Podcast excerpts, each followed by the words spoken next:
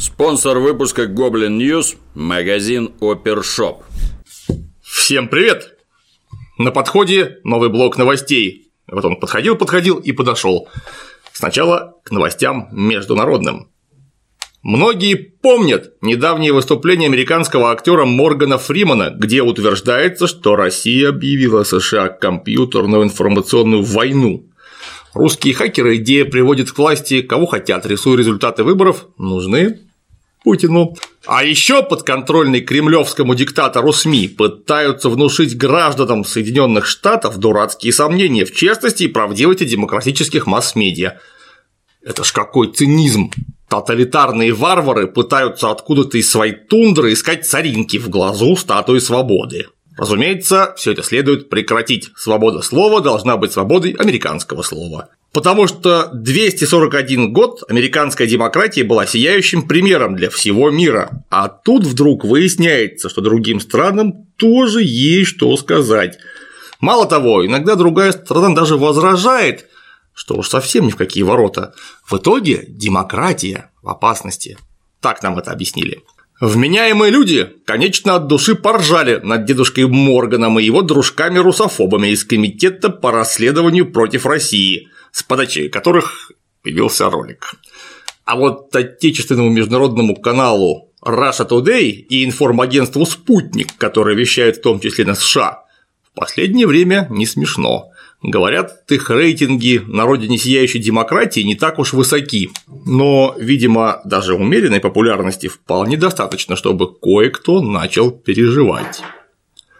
Например, бывший посол США в России Майк Макфол в декабре прошлого года выступил с ценной инициативой признать в Штатах Russia Today и Спутник так называемыми иностранными агентами, то есть организациями, осуществляющими сугубо пропагандистскую деятельность в интересах другого государства. Доложу я вам, быть иностранным агентом в США непросто. Например, пока телеканал, назначенный агентом, транслирует политические новости, на экране обязана гореть крупная и заметная надпись «Иностранный агент». Есть и другие прелести. Вот что по этому поводу пишет Вероника Крашенинникова, более четырех лет представлявшая в США город-герой Санкт-Петербург. Американский закон прописывает подробные многостраничные формуляры с вопросами, на которые иностранный агент обязан отвечать не только при регистрации, но и каждые 6 месяцев впоследствии. Регистрация подразумевает ответы на 6 страниц вопросов. Полная информация об агенте, включая всех сотрудников организации, описание всей деятельности агента, структуры собственности, информация об иностранном принципале, полученные от него средства и ценные предметы – на что были потрачены средства с указанием получателей, распространяемые информационные материалы, в каких средствах массовой информации размещены, какими способами распространяются, кто участвует в распространении, включая посредников и многое другое. Иностранный агент обязан в течение 48 часов направлять в Министерство юстиции копии всех своих информационных материалов и переписки с официальными лицами США и американскими СМИ, сам факт регистрации в качестве иностранного агента означает согласие с проверками, периодичность которых не оговаривается и не планируется. В законе прописана обязанность иностранного агента предоставлять все документы и записи, связанные с его деятельностью, по первому требованию для инспекции.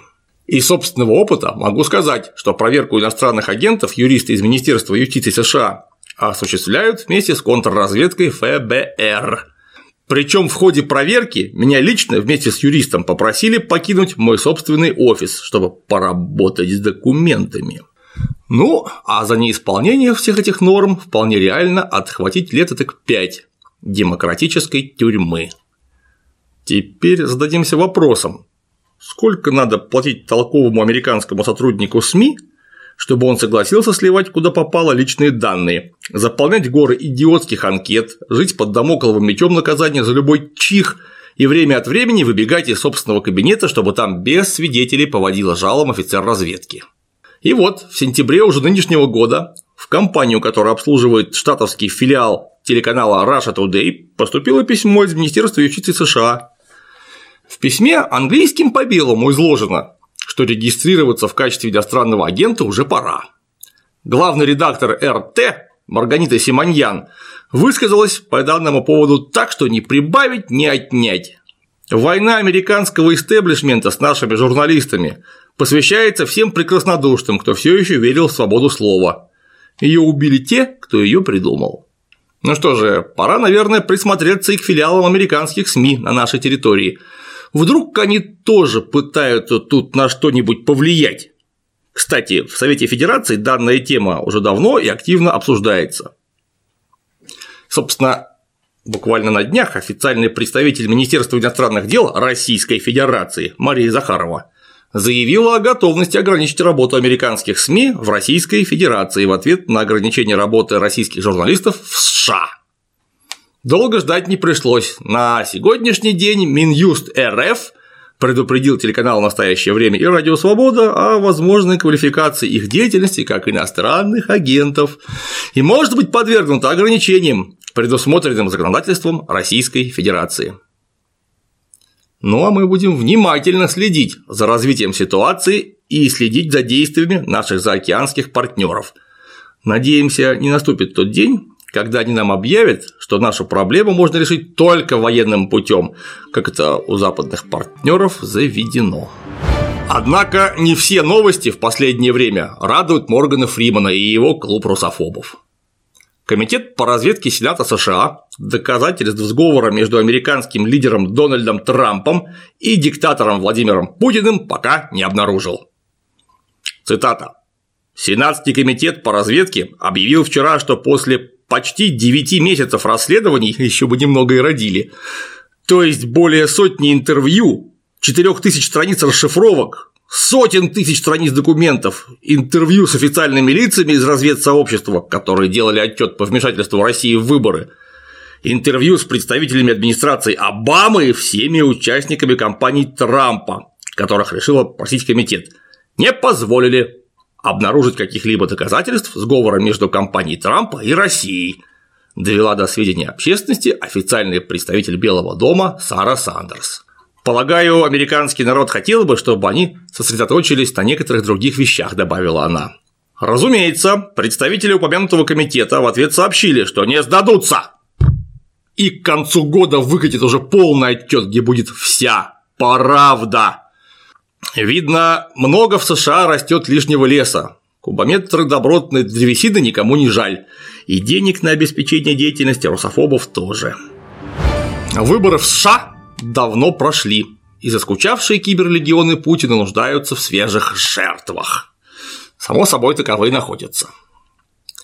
Например, испанская газета «Эль Паис» обвинила Россию в каталонском кризисе и расшатывании европейской стабильности – Цифровые армии Кремля стремятся сделать вирусными новости с преувеличенными или фальшивыми заявлениями, чтобы усугубить кризис и разделение в США и Европе, что в конечном итоге играют на руку в Москве, пишет Эль Паис. Интересно, часовню в XIV веке тоже киберлегионы Путина поломали? Не просто приходится и войскам НАТО с сугубо мирными целями, расквартированным у границ РФ в Польше и Прибалтике. Во-первых, с востока периодически веет русским духом, что очень снижает мораль у военнослужащих целого ряда стран. Во-вторых, непонятная чертовщина творится с личными сотовыми телефонами бойцов, а также их командиров то айфончик командующего военной базой на просторах Ржечи Посполитой попытается взломать кто-то с русского IP-адреса, то у служащих эстонского гарнизона пропадают записи в списках контактов. Вот, например, заметка в Wall Street Journal. Солдаты, офицеры и правительственные чиновники стран-членов Организации Североатлантического договора заявили, что Россия провела кампанию по дискредитации личных смартфонов – Цель, по их словам, состоит в том, чтобы получить оперативную информацию, измерить силу войск и запугать солдат. Трудно спорить. Ситуация непростая. Вот лежит эстонский боец в окопе, ждет русских танков, переживает, молится, к подвигу готов, ну и рубится во что-нибудь типа Angry Birds versus Russian Tank Hordes. И вдруг у сослуживца мобила как заорет интернационал, это же обоих потом мыть и переодевать и отправлять к психологу. Кто после этого будет читать прорвавшиеся танки? Или, например, отправил защитник демократии смс маме, а ему в ответ «Буду краток, тебе, Пукко Анус, большой привет из Кремля. Маме больше не пиши, гостинцы получишь от нас авиапочтой». Вот как в такой антисанитарной обстановке сохранять боеготовность? Мало, мало денег выделяется на противохакерную оборону, да и реанимационные процедуры для солдат, переживших подобное, тоже не бесплатные. В общем, если бы путинских хакеров не было, их точно стоило бы придумать. Государство-изгой Россию впервые в истории посетил с государственным визитом король Саудовской Аравии. Зовут нынешнего короля, если кто подзабыл, Салман бен Абдель Азиз Аль Сауд. Эх, король провел переговоры с Владимиром Владимировичем, с Дмитрием Анатольевичем, а друзья и помощники короля пообщались еще много с кем. В целом отношения с Саудовской Аравией у России весьма непростые, причем с советских времен. Например, афганские душманы, воевавшие с советской армией, были подготовлены во многом на деньги этого государства. Именно душманы, кстати, стали прообразом исламистских группировок, летующих там и не только там в наши дни. С другой стороны, у России неплохие и дружественные отношения с Ираном, где живут в основном мусульмане-шииты. С суннитами из Саудовской Аравии они грызутся за влияние в государстве Йемен и в обозримом будущем не помирятся. Поэтому, укрепляя отношения с Саудовской Аравией, мы рискуем осложнить их с Ираном, а помощь Ирана очень нужна в Сирии. Россия действует там в тесном сотрудничестве с далекими персами. Кроме того, у Ирана гигантские запасы углеводородов, и при определенных условиях он может серьезно влиять на нефтяные цены. Но у Саудовской Аравии нефти еще больше порядка четверти мировых запасов. И налажена давняя крепкая дружба с США. Ослабить влияние Штатов на одну из самых значимых стран региона Востока – задача очень нужная. Кстати, руководителю саудовского МИДа задали вопрос, а вот американцы и их друзья пытаются осложнить жизнь России при помощи санкций. Не боитесь, что на вас осерчают теперь? Ответ был вполне определенный. Наша задача – развивать отношения с Россией по всему спектру направлений. Санкции между Россией и Западом касаются России и Запада, сказал министр иностранных дел Саудовской Аравии Адель Аль-Джубейр. Конечно, подразвести саудитов и США по разным углам было бы неплохо, только вряд ли выйдет. Это самое королевство живет нефтью. Больше всех нефти покупает у саудитов США, потому что самый богатый клиент на глобусе. Более 18,5% экспорта нефти потребляют именно соединительные государства Северной Америки.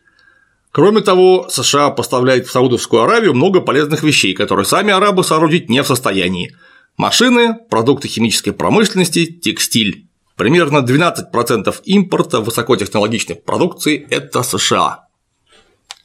Уровень сотрудничества Саудовской Аравии и Российской Федерации даже примерно нельзя сравнить с тесной и давней дружбой, которая связывает американские корпорации и саудовских феодалов. Конечно, арабы планируют резко сократить поставки нефти пиндосам, но что-то подсказывает, что эта история пройдет по варианту «милые бронятся, только тешатся». Кроме того, Россия как экспортер углеводородов для продвинутого королевства не только партнер, но и лютый конкурент. Словом, США для саудитов вкуснота, а РФ – горькая пилюля.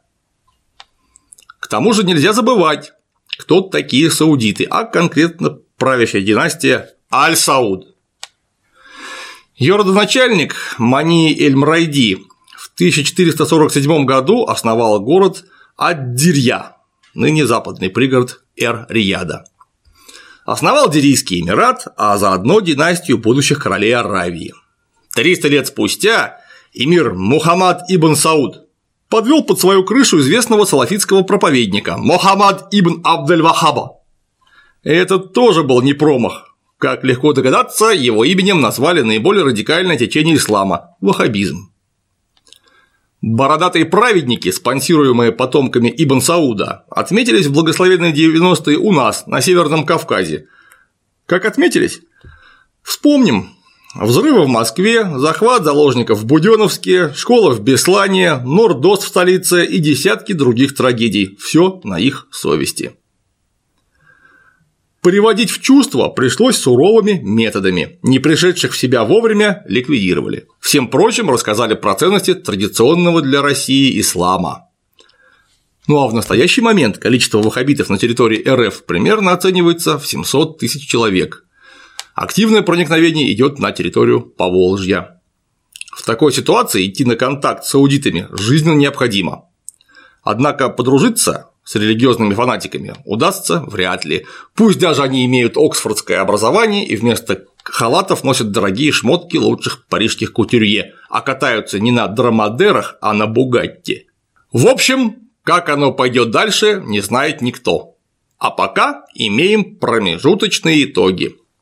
Экономические соглашения на 2 миллиарда долларов и 100 миллионов долларов инвестиций в благоустройство Москвы и Питера. В Москве наши восточные партнеры, по слухам, вложатся в строительство дублера Кутузовского проспекта, а в Питере при их участии будет сооружаться легкое метро. Саудовская Аравия прикупит у РФ зенитные ракетные системы С-400, противотанковые ракетные комплексы Корнет-Э-М, тяжелые огнеметные системы ТОС-1А «Буратино», гранатометы АГС-30 и автоматы Калашникова модификации АК-103. Упомянутые автоматы будут теперь даже производиться на Аравийском полуострове. Все это вызвало понятную негативную реакцию наших заокеанских партнеров, ведь мы опять полезли своими грязными лапами на их оружейный рынок. А по мнению некоторых местных либералов, продажа оружия – это вообще плохо, и весь ВПК надо бы серьезно сократить. Правда, почему-то они говорят это только про нашу страну. Всем остальным, видимо, можно и нужно. Также стороны выразили заинтересованность в возможном продлении сделки ОПЕК+. Это про то, что всем за компанию не добывать бы слишком много нефти. Такая мера позволяет держать нефтяные цены на приемлемом для всех уровне. Ну а продавать черное золото за бесценок никакого смысла нет. И уже объявлено, что Саудовская Аравия планирует рекордно сократить поставки нефти в ноябре. Есть мнение, что не обманут. По Сирии, конечно, полного взаимопонимания стороны не добились, но, говорят, сблизили позиции. Учитывая, что на, на терке по данному вопросу вход журналистам был воспрещен, о результатах можно только гадать. Разумеется, саудиты хотят, чтобы влияние Ирана на эту страну было поменьше. И тут уж надо на самом верху решать, чьи интересы России важнее. В общем, путинская авантюра в Сирии настолько близка к провалу, что друзья исламистов уже прибывают с подарками. К новостям международного образования. Американский рэпер Бобби Рэй Симмонс, известный как Боб, начал сбор средств на запуск народного спутника. Спутник должен показать народу, что Земля все таки плоская. Слегка охреневшие от смелой инициативы чернокожего паренька американские астронавты, собравшись узким кругом ограниченных людей, решили сэкономить его время и народные средства. Пилот шаттла Endeavour Терри Уэйн Вёртс намекнул, что ему довелось несколько разов облететь вокруг глобуса, и он точно круглый. Герой лунной гонки Баз Олдрин подпер младшего коллегу веским замечанием. «Я тоже летал. Это называется орбита. Путь, по которому перемещаются небесные объекты вокруг звезды, планеты или Луны. Как отреагирует талантливый исполнитель на явную попытку кучки унылых старперов причем белых, отхватить немного хайпа за его счет, пока непонятно. Замерев в тревожном ожидании, а ну как и в самом деле плоская, Администрация тупичка, тем не менее, считает уместным напомнить знаменитости, что все его концерты транслируются через спутник на геостационарной орбите. Хотя, наверное, звезду такого масштаба не провести. Звезде доподлинно известно, что все трансляции ведутся через камеры на сцене. Пока же будем посмотреть, не выкупит ли контрольный пакет акций народного спутника канал РЕН-ТВ и лично Игорь Прокопенко, недавно заснявший строго научную документальную ленту о плоской Земле. Будем надеяться, что его не введут в школьную программу на вновь появившихся уроках астрономии. К новостям религиозной жизни. На сайте петиции Change.org появилось лучшее предложение года. Некий Алексей Евстратов из Москвы предлагает руководству Русской Православной Церкви срочно канонизировать Наталью Владимировну Поклонскую. Я уверен, что канонизация Натальи Поклонской, первой увидевшей мироточащий бюст Николая, которая, не щадя себя и своей жизни, ведет непримиримую борьбу со злом, достойнейший кандидат на канонизацию при жизни. Канонизация Натальи Поклонской поможет ей усилить борьбу над черными силами зла, пытающимися сломать многовековую традицию русского народа и нашу святую православную веру. Так пишет Алексей. Как пишут в таких случаях дети, люто, бешено, плюсую, это я должен был придумать. Бывший крымский прокурор, судя по всему, и так видит мир в ярких тонах. Будучи канонизирована при жизни, Наталья Владимировна обязательно обнаружит вокруг себя еще много интересного, ведь ей уже в этой жизни повезло, удалось узреть мироточивый бюст Николая II. К сожалению, подтвердить истинность чуда не решилась даже РПЦ. Но святым людям частенько видно больше, чем нам, простым смертным. Может, кстати, и про форму Земли узнаем что-нибудь новое. Это будет ничуть не удивительно. Тревожные новости из столицы. Возле западного участка Московской кольцевой автодороги 8 октября полыхнул строительный рынок Синдика – Площадь пожара составила примерно 55 тысяч квадратных метров, 7 футбольных полей. Сгорели не только павильоны с товаром, но и много личного автотранспорта покупателей. Ущерб составляет порядка 8 миллиардов рублей. Примечательно, что многие сотрудники арендаторы рынка не сразу отреагировали на сигнал тревоги, потому что постоянно слышали то же самое в учебном формате и утратили всякий интерес к сигналам такого рода. О погибших Пока не сообщается. Серьезные ожоги получил только один человек. Это означает, что в целом система оповещения эвакуации сработала как положено. Около трех тысяч посетителей и сотрудников избежали контакта с огнем благодаря профессионализму ответственных лиц. Например, граждан не подпустили к личным автомобилям, расположенным на подземной парковке. Данная тоталитарная мера позволила избежать больших бед – потому что парковка не рассчитана на стремительный отъезд множества автомашин. Могли образоваться пробки, драки, а значит жертвы. В тушении приняли участие более 350 человек и свыше 180 единиц техники. Только с вертолетов на пожар упало 600 тонн воды. Поэтому комплекс сгорел не полностью, а лишь примерно на треть. Причины пока не ясны, заниматься домыслами не будем. Будьте осторожны. Если пожарная тревога, немедленно, спокойно, но очень быстро постарайтесь эвакуироваться с рабочего места, из магазина, кинотеатра. К сожалению, пожарное оповещение – это не шутки, это очень серьезная вещь.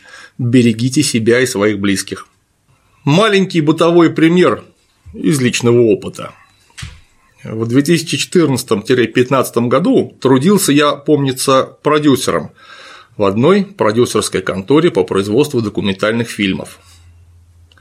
Бизнес-центр, в котором располагался продюсерский центр, расположенный напротив храма Спаса на Крови. Это такое старое здание XIX века. И вот как-то по весне услышал я вой пожарной тревоги и немедленно собрался покинуть помещение. На что генеральный директор с интересом, посмотрев на меня, поинтересовался, а куда это я иду? На что я ответил, что так как из здания имеется всего лишь один выход, до которого примерно метров 60 коридора, надо бы постараться как можно более оперативно покинуть вверенное нам помещение, потому что за 60 метров задохнуться сможет даже специально тренированный человек, не то что мы, офисный планктон. Я так напугал коллег, что мы все в течение, наверное, минут двух оказались на улице. И слава богу, Слава богу, что это была всего лишь пожарная тревога. Но вот такой образ действий мне кажется правильным. Постарайтесь брать правильный пример, в данном случае с меня, потому что я очень боюсь подобного рода вещей. Мало ли это пожарная тревога учебная, а мало ли не учебная. Пожалуй, на сегодня все. Про очередные отжиги Навального и его духовных чат вы и сами все знаете, даже как-то докладывать лень. Ну а если хочешь поддержать Goblin News, смело дави на линк под роликом, он на обычном своем месте. На сегодня все.